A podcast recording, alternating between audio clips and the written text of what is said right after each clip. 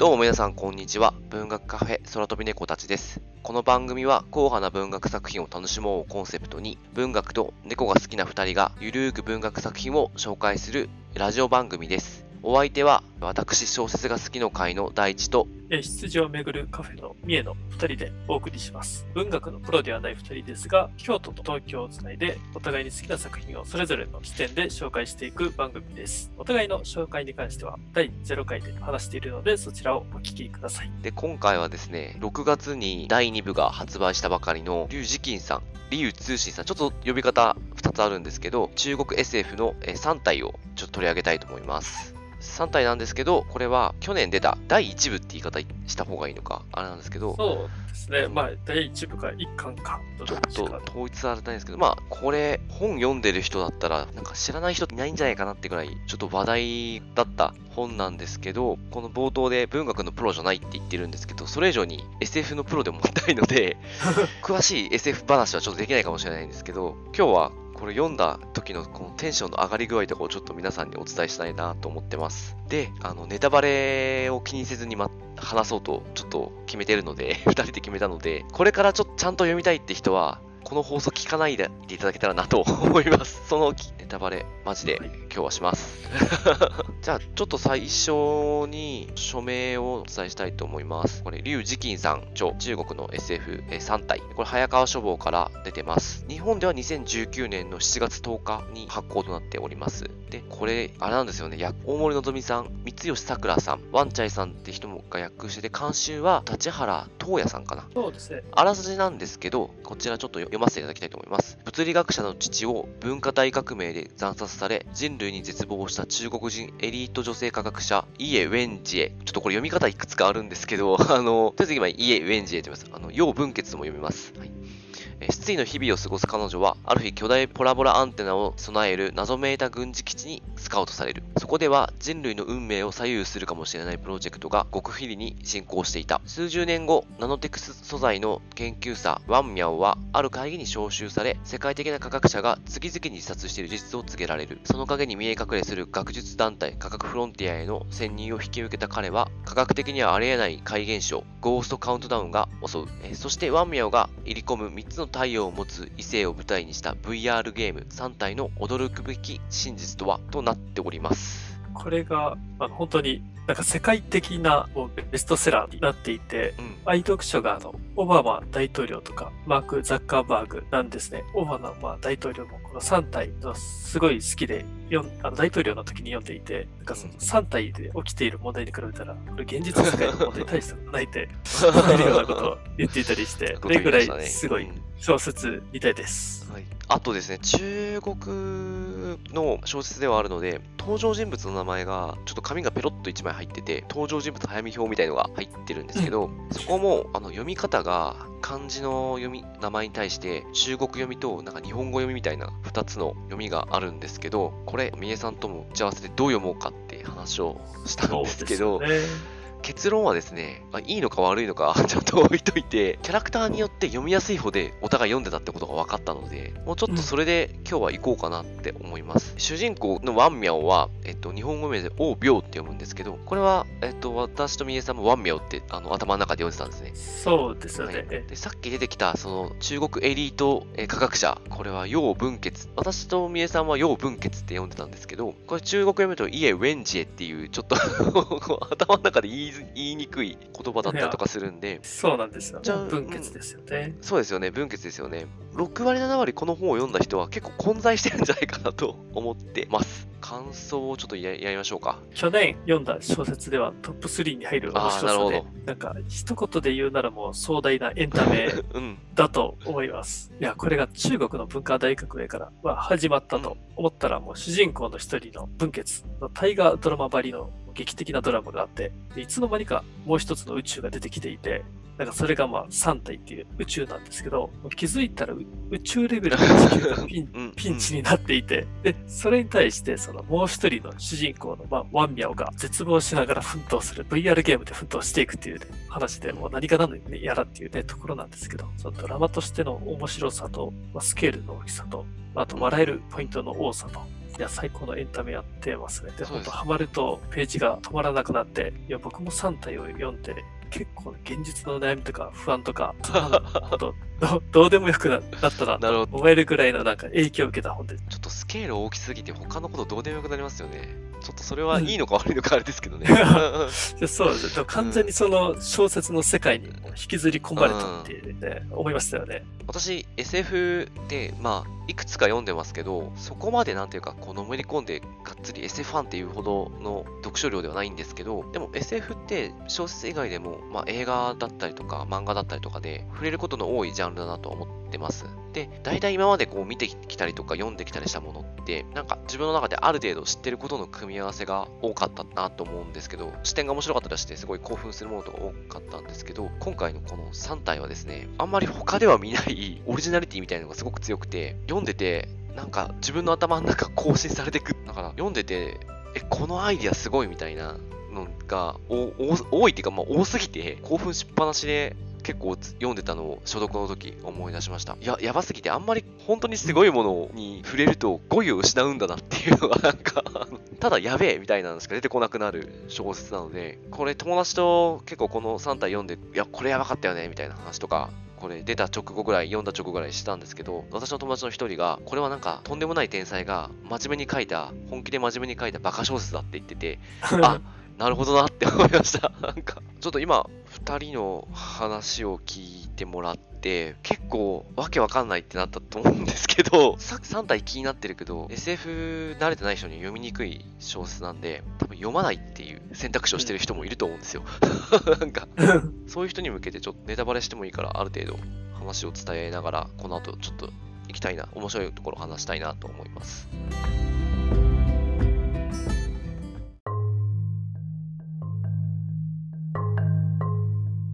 3体っていうのはあれなんですよね。地球外生命体なんですよね。3体人っていうのがいて。まあ、そうですよね。はいはいあの、う宇宙人ですよ宇宙ね。人ですね。で、これ、要は、その地球と3体っていう惑星があって、世界があって、で、そ,、まあ、そこと地球の戦争みたいな感じの話になっていくんですよ、最終最終的には。これ、分血の、まあ、一番最初重要なこの中国の歴史そんな詳しくないんですけど、文化大革命からスタートしてるんですよね、この話。いやそうですね、最初は。そこで、あ父親が無残に殺されるんですよね。うんしかも、実の母親が殺したようなもんですよね。まあ、そうですよね。本当一番最初文傑がまだ学生かなの時に父親が大学の教授なんですけどとアインシュタインの相対性理論を教えててでそれがなんか反なんだっけ反動的な思想だみたいなうん感じになって殺されちゃうんですよあのしかも母親がそれをなんていうかうん殺すのを後押しするっていうか、処刑を後押しするっていうか、ことをバーって言い出して、文傑はその後、政府に入るんだけど、また、レイチェル・カーソンの沈黙の春を読んでいたせいで、なんかまあ、あの、反乱分子として認識されちゃうんですよね。あ、そうです。でそこからちょっと始まってる、歴史がうん絡んでくるんで、そうです。だから分血からすると結構自分の信じるものがもうことごとく否定されて、そういう最初のストーリーなんですよね。彼女がパラボラアンテナのあ施設に、まあ、入って、そこで、やってる、やってたことっていうのが、宇宙に向けて地球のメッセージを発信してる基地だって、それを、あの、送受信するメッセージ送って、メッセージが返ってくるかどうかっていうのもやってる基地だったっていうところで。宇宙人とコンタクトを取ってしまうっていうのが、これが地球の滅亡に 向かう、そううん、ターニングポイントになるんですよね。そうですよね。まあ、文傑もあの、まあ、反乱分子の一人として政府には見られてたんですけど、でもその研究テーマがまあ宇宙に関する研究をしていたので、実はその極秘裏にあったその、えー宇宙プロジェクトにス,、まあ、スカウトされて、うんうんそうなんですよで、この文傑の持ってるなんか憎しみとか、なんかそういうのが交わってなんかね、地球がピンチになっていく。これね、最初本当面白いですよね。分血はじめこう三体人を地球に呼び寄せようとするなんて考えを持ってる人たちがいるんですけど、その人たちの根底っていうのはもう人間ダメだからっていうのが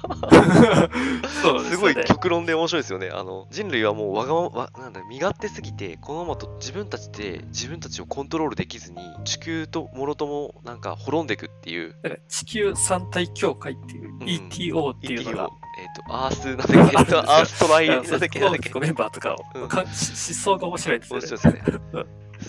そいつ、その、で、その中でも、まあ、あの、ちょっとこれはどんどん、あの、現代になって、その三体協会がこう、発展していくと、その中でいろんな派閥が出来上がってくるってまた、あ、そうですね。うん不思議ななんとか主義、なんとか主義っていうのが分かれる。え、降臨派と救救済派となんだっけ？あ生存派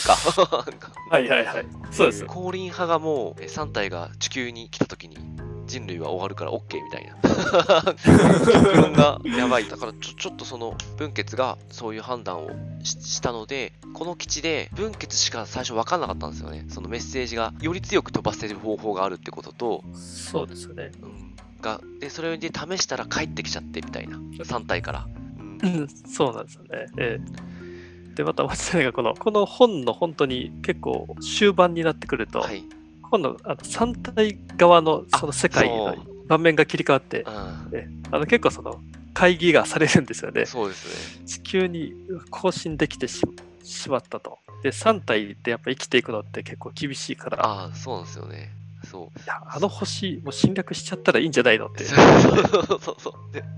その結構会議とか面白いんですよ、面白いっすよね3体側の。会議してるっていうか、ちゃんと会議して当たり前ですけど。そうそう。うん。なんか一応、そう一応なんかトップがあの原種閣下って呼ばれている、まあ、その原種の人がね、いやうんそうもなんかそう地球から送られてきた情報を分析すると、地球は加速度的うにん文明が発展しているみたいな。で私たちが今から艦隊をう、うん、地球に向けて出発すると450年かかるんですよね。そうそうそう。地球にたどり着くまで。450年地球を放置してたら地球は文明が発達して自分たちを超える文明になっていて。そうそうそう。あのうん、だから、艦隊が滅滅ぼされてしまうみたいな。なんかそうそうそう。それをなんかね、シミュレーションししちゃうんですよね。で、しかもその時に言うのが、死にに行くようなもんじゃないかっていうのが結構、そうそうそう。結構私面白かった。ええ、結構3体がもう切羽詰まってるんですよね。切羽詰まってて、やべえやべえなって、自分たちも、その、自分たちの文明が生き残るかどうかがうん、ほんと瀬戸際で、この、なんでこんなにこの人たち大変なことになってるんだろうっていうのは、3体の惑星の話をしなきゃいけないんですけど、うんそうですね。なんか、VR ゲームの話を前にしちゃうとちょっとあれかもしれないですけど、ちょっとその3体のこの 世界の話をちょっとしてみましょうか。これもそうですね。ぶっ飛んでるんですけど、3体の惑星って地球のあれとは違って太陽が3つある世界なんですよ。それだけでだいぶ頭が追いつかなくなったんですけど、す。どういうこと？みたいな。引力が想像できないところに働く、なんかそんな世界なんですよね。うんしかも太陽3つあるし。太陽が3つある。だから地球重力の発生、引力の発生の仕方が3つあるんで、3体の惑星って、その3つの太陽に取り、取ら、なんだろうな、奪われながら、なんか、えっと、パス回しされてるような感じで、軌道があるみたいで、すごい複雑なんですよね。うん。で、その結果、つの太陽の接近の仕方以下によっては、ものすごく暑くなる時期があったりとか、うん。離れ方によっては寒すぎる期間に入ったりとかするとんでもないこう 気候を持ってるうん惑星なんですよね。で一回なんか面白いのがあの引力に引っ張られて3体の世界の人全員がなんか宇宙に吸い上げられてとか浮遊するっていう。そうそうそうあのいや本当結構頻繁に滅ぶんですよね、うん、そうなんですよ。で、今の3体もなんだっけ、4 400サイクルぐらいした後のあ文明はいはなんですよね。いそうですねなんかもう本当何百周もしてるんですよね、うんなんか何回も滅んではまた発展してみたいな。そうですねでその時に地球の存在を知ってしまったといういう。それはもう本気で攻めてきますわ。そうですよね。でで、さっきの話です。ちょっと戻りますけど、いそうですよね。いや、でも450年後、地球にたどり着いても、その時には向こうが、もう地球の方が上回っているとうんうん。いうところで、えっと地球の、なんていうか、進歩を止めようとうん。してきたのが、ソフォン。そうですよね。なんか、致死プロジェクトっていう名前でうん。呼ばれていて、あとは、なんかそのソフォンっていう名前で、まあ、存在している、まあ、漁師なんですけど、これがすごい、もう反則レベルなんですけど、ね。ょっと意味がわからないんうですね。ん、これすごいもうちょっとこれ話で言うとこれ実際430ページぐらいの小説なんですけどそうですね。最後の60ページぐらいがこの三体世界の話がちょっと入ってきてそこでソフォンの話が出てくるんですけど自分個人的に SF って最初入るの超難しいけどあはあえっと設定理解したりとかするの時間かかるなって思うんですけどこの最後の60ページぐらいでまた新しい概念が出てきてソフォンが出てきて最後の60ページまためっちゃ頭使いながら読むから時間かかるっていうこのすごいそ。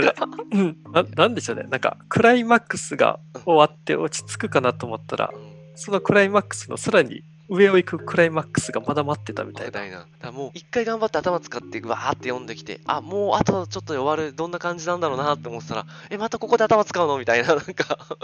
すごいこう、流れがあって、えあれそういう気持ちよさもありますね。なんか頭が拡張されていく感じっていうか。まあでもこのね、ソフォンが謎解きになっていて、最初の、うんうんうんまあ、もう一人の主人公、ワミオっていう人が怪奇現象に襲われて、その科学者がなんかどんどんどんどん自殺していくっていう、そうまあ、そのね黒、黒幕がの正体がわかるとか、わかるんあですよね。ワミオはナノマテリアルの研究者で、彼の目にゴーストカウントダウンっていうか、ずっと目の端にカウントダウンし続ける数字が現れるんですよね。それが現れたからもうワミオは結構気が狂っちゃいそうになって、必死でこれを解決しようとするんですけど、なんでなってるかわかんなくて。で、自分の研究を止めると、そうですね。ゴーストカウントダウンが消えるっていう。だから、そうそうえ、えってなって、なんでだみたいになるんですけど、まあ、その後いろいろうん、あの、その謎を解明しようとして、彼は動いて、VR ゲーム3体に行き着くんですけどね。はいはい。そうですよね。で、この VR ゲーム3体っていうのは、3体を、うん。あ、えっと、さっきできた3体協会が作ったゲームなんですけど、実は。めちゃめちゃ金使って、そう、あの、エエヴァンズっていうと、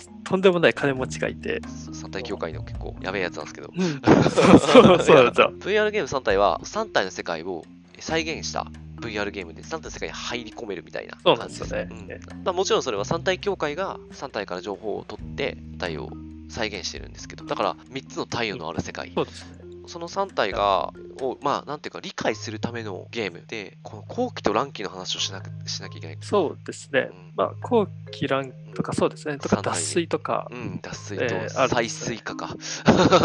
再水化。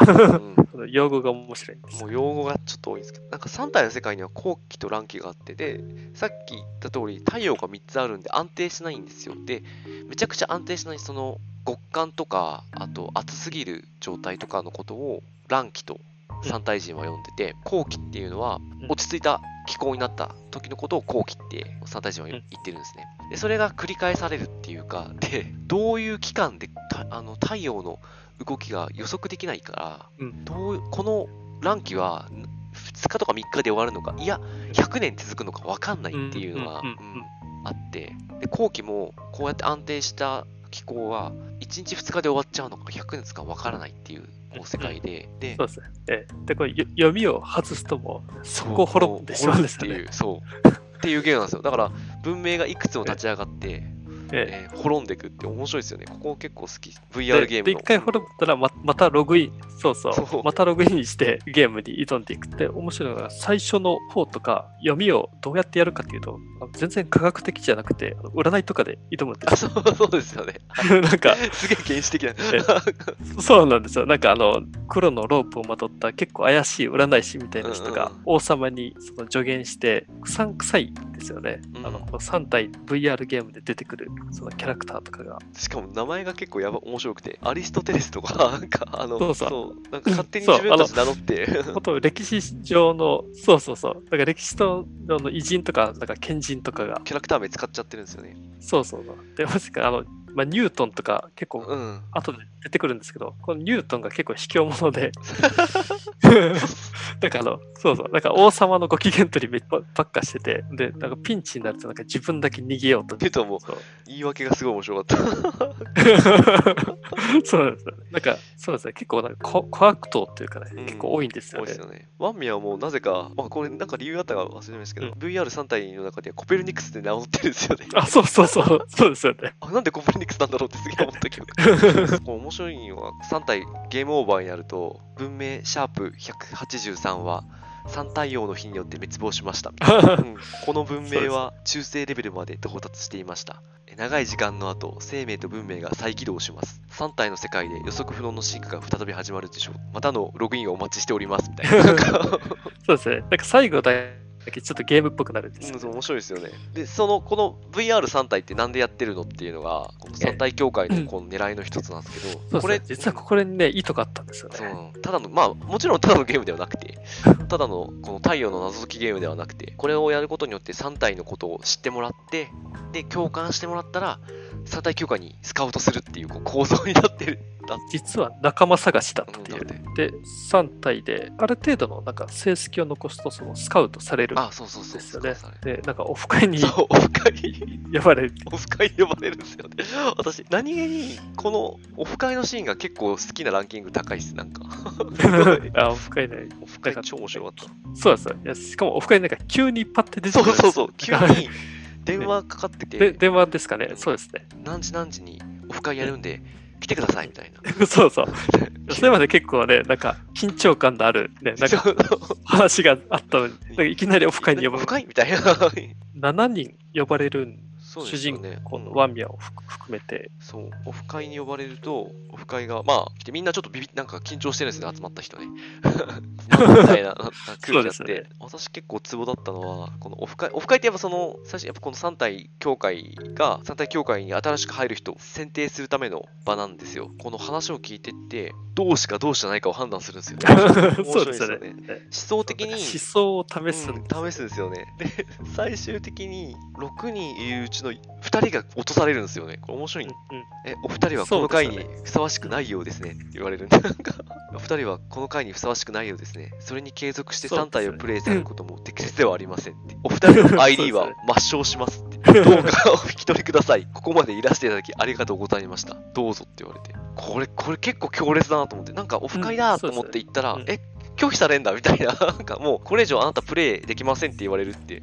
そうすげえなって思って。そうですね。残った5人が、に、あの、オフ会の主催者が、これで我々は同志ですって言って終わるんですけど。そうですね。で、これ見極め方が結構面白くて、うんうんうん。まあ、そのオフ会のまあ主催者の人が現れて、まあ、いろんな質問をしていくんですけど、最初は3体というゲームに対しての質問なんですけど、うんだから一番最後の質問は、だからもし3体文明が人類世界を侵略してきたら、皆さんどう感じますかと。ここが結構ここ面白いですよね。分かれ目になるんですよね。うん明確な。うんそうなんですよ。やっぱ、なんか最後残る同志ってなる人たちは結構もう地球に絶望してるっていうか、うんもうなんかみんな3体の世界好きすぎるから、VR ゲーム。もいや 3, いや3体こそがなんか本当の世界だと。いやこ地球なんてどうでもいいんだっていう。それ結構7人、まあ、し主人公は置いといて7人中4人ぐらいはなんかそうそうそうなんです。うなんかちょっとこれ、現実でもありそうな。ゲーム、ゲームハマってる人にありありがちな、この、いや、もうこっちの世界の方が正しいから、みたいな。そうですよね。で、それで3体の協会がどんどん大きくなっていって、で、まあ、し主人公もそうやってこう、なんとか3体の協会に入って、入り込むようになって、ちょっといろんな、まあ、スパイじゃないですけどね、なんかいろいろ分かっていくっていうところが面白いですよね。うんうん。結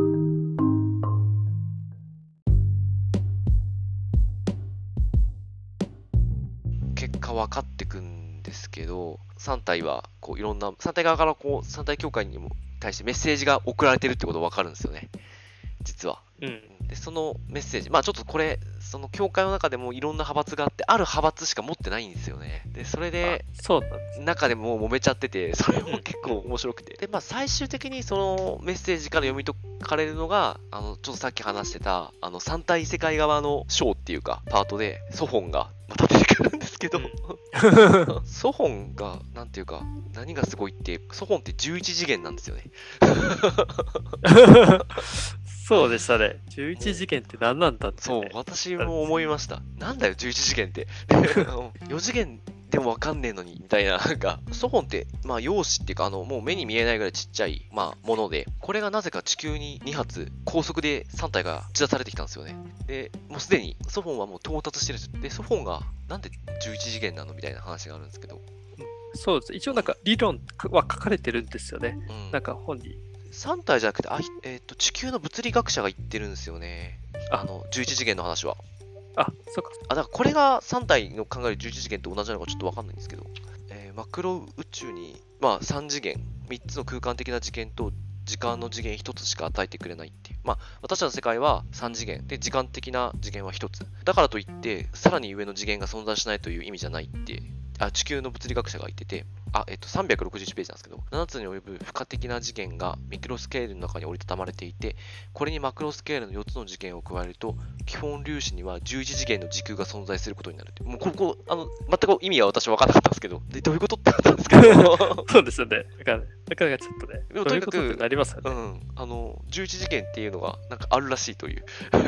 そうですよねソフォンは0次元から11次元まで展開できるんですよね。技術を、あの、三体人がもう生み出してて。うんそう。で、これすごいのが、あの、三体人がそのソフォンを作るまでのプロセスも小説に書かれてるんですよね。これが、なんか最初結構失敗とかししたりしてたんですけど、うんで、結構だんだんいい線に行ってくるんですね。そうですよね。あの、その次元を重ねていくというかう、んただ、ただいい線まで行って失敗すると、失敗物が本当の脅威になってしまそうって、そうそうそう。なんかあの世界がなんかそ、自分たちの失敗作によって滅ぼされそうになったりして、うん。そうそう。でで、慌てて、なんか宇宙防衛軍、まあ、三体側のうん。防衛軍がそれを破壊したりして、うん。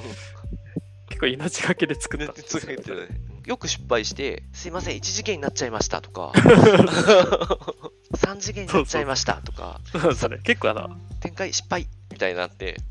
3次元になりましたみたいな。で3次元の時はやばかったんですよね。そうなんかそうですよね。なんか科学執政官っていう人がいるんですけど、うんうんうんその人がそのトップの元首に結構ね、謝るんですよね。そなんか失敗しました。う、失敗しましたって。すぐ言うって失敗したって。そ の危険を冒してまで作ってるソフォンが地球にやってくるんですよね。そうです。高速で動けるソフォンは11次元に折りたたまれてて、えっと、認識ができないんですよね、地球は。そうですよね。うんこのゴーストカウントダウンとか、まあ、いろんなものを引き起こしていた正体だったっていう。うんうん。高速であのいろんなとこ移動できる。1個のソフォンが同時になんいろんなとこに存在しているような感じを見せられることができる。本体1個だけど超高速で移動してるから複数にいる状況が作れるみたいな。これ、まあ、この話の肝っていうかもうネタバレの中のネタバレなんですけど最初これ科学者がどんどん自殺していくんですよね有名な。でそれはなんでかっていうと自分たちの研究がなぜかうまくいかなくなっていくっていうかとこなんですけど原因がソフォンがその研究結果を異常時に無理やりさせてたことがうん。わかる、うん。だから地球ではもう正確な数値が計測できなくなったんですよね。いろんな領域の。よって地球の科学のあの発展が止まったっていう、そうですね。うん。そう科学者も絶望して、どんどん死んでいくっていうあれで。で基礎研究をさせないっていううんうんのがなんか、うん、精神的にも追い詰められちゃったし物理的にももう先に進めなくなるっていうこの状況が、まあ、3体が狙った。もう地球今の価格で止まってろよっていう。でソフォンがもうのことが分かるのが一応最後なんですけどこの第一部の。結果そのであの私たちはこう絶望を味わうっていう。そうですよね。えこれもう3体に勝てないじゃん。そうなんですよ。いやでもね、この小説のまた面白いところが、司教っていうキャラがえいるんですよ、ダーシだー司教ですね、まあ、通称ダダーシーって言われてる。めちゃめちゃかっこいいですねこいつ。そうですよね。まあ、結構その、なんか警察うん。かな確かなんですけど、うん。すごいもうならず者で、なんか結構その組織からはぶられたりするようななんか人なんですけど、でもその、なんていうか、裏行動的なところで、なんかすごい能力を発揮、あの、持ってて、このね、ダーシーがめちゃめちゃなんか活躍していくっていうか、うん。なんか地球をなんか諦めさせないっていうか、うんうん。なんかイメージめちゃめちゃ頭の切れるアーノルド・シュワルツェネッガーみたいな 感じなんですけど、私の中で。まあ、ならず者っていうか、まあ、だからこそ相手の科学者とか軍の偉い人とかとやり合えるっていうのがあるんですよね。うんうん。ワンミャは最初、ちょっと結構反発するっていうか、なんだよこいつみたいな そうそうそう。感じで接してるんですけど、もう途中からシーチェンがいると、めっちゃ安心するみたいな。あの、頼りになるなこいつみたいな、なんか、そうですね。もうダダーシーがいると、え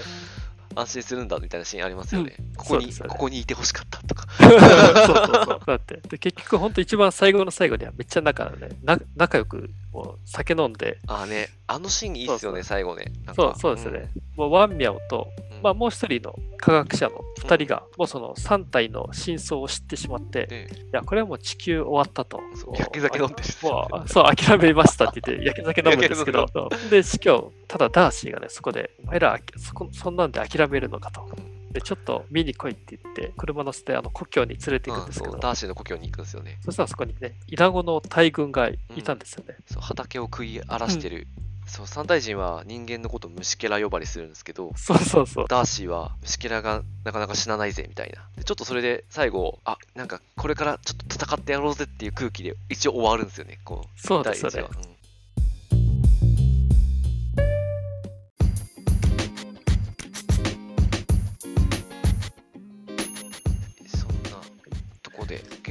そういろいろ3体の魅力に。魅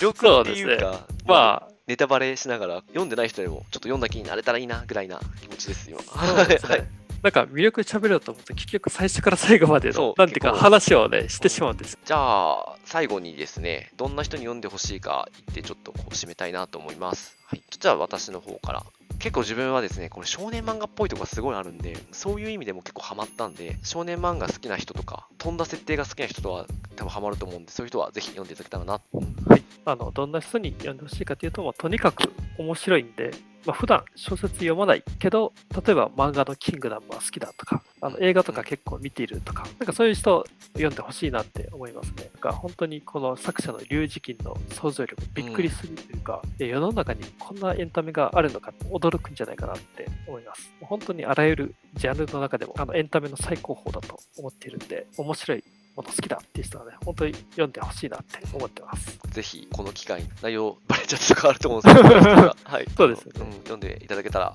と思います。じゃあ、3体はこんなところで。なんですが、ちょっと次回のご考させていただきたいんですけど、ちょっと冒頭でも話したんですけど、今回に続き3体2の国湾森林女王を取り上げたいと思います。これはもう本当、2020年6月に出たばかりの今日話した3体の続編でございます。ゲはその次の週に話したいと思ってるので、これからえ3週連続3体が続きますんで、タイ祭りが 3体祭りですね。始まりましたね。はい、はい。まあもう完全にちょっと僕と三重さんの3体読書会みたいになってますけど。だからちょっとね、趣もうもう趣味そう紹紹介っていうよりはなんか、なんか3体面白かったよねみたいな話にちょっとなっちゃってて もう申し訳ないですけど、次回またのログインをお待ちしております よろしくお願いします。はい。番組の感想やリクエストに関しては、Twitter やインスタの DM やリプライでお待ちしております。メールアドレスも番組情報欄に載せてるはずなので、そちらからあのいただいても大丈夫です。なんか感想とかもらえるとすごい励みになるんで、で、積極的にえ Twitter や Instagram なんか、もしくはまあ他のツールでもいいんですけど、拡散していただけると助かります。何か拡散して共有していただけるときは、えーハッシュタグ空飛び猫たちをつけてもらえると助かります。それでは本日、龍磁金の3体をお届けしました。えーまた来週続編お楽しみいただければと思います。ありがとうございました。ありがとうございましたはい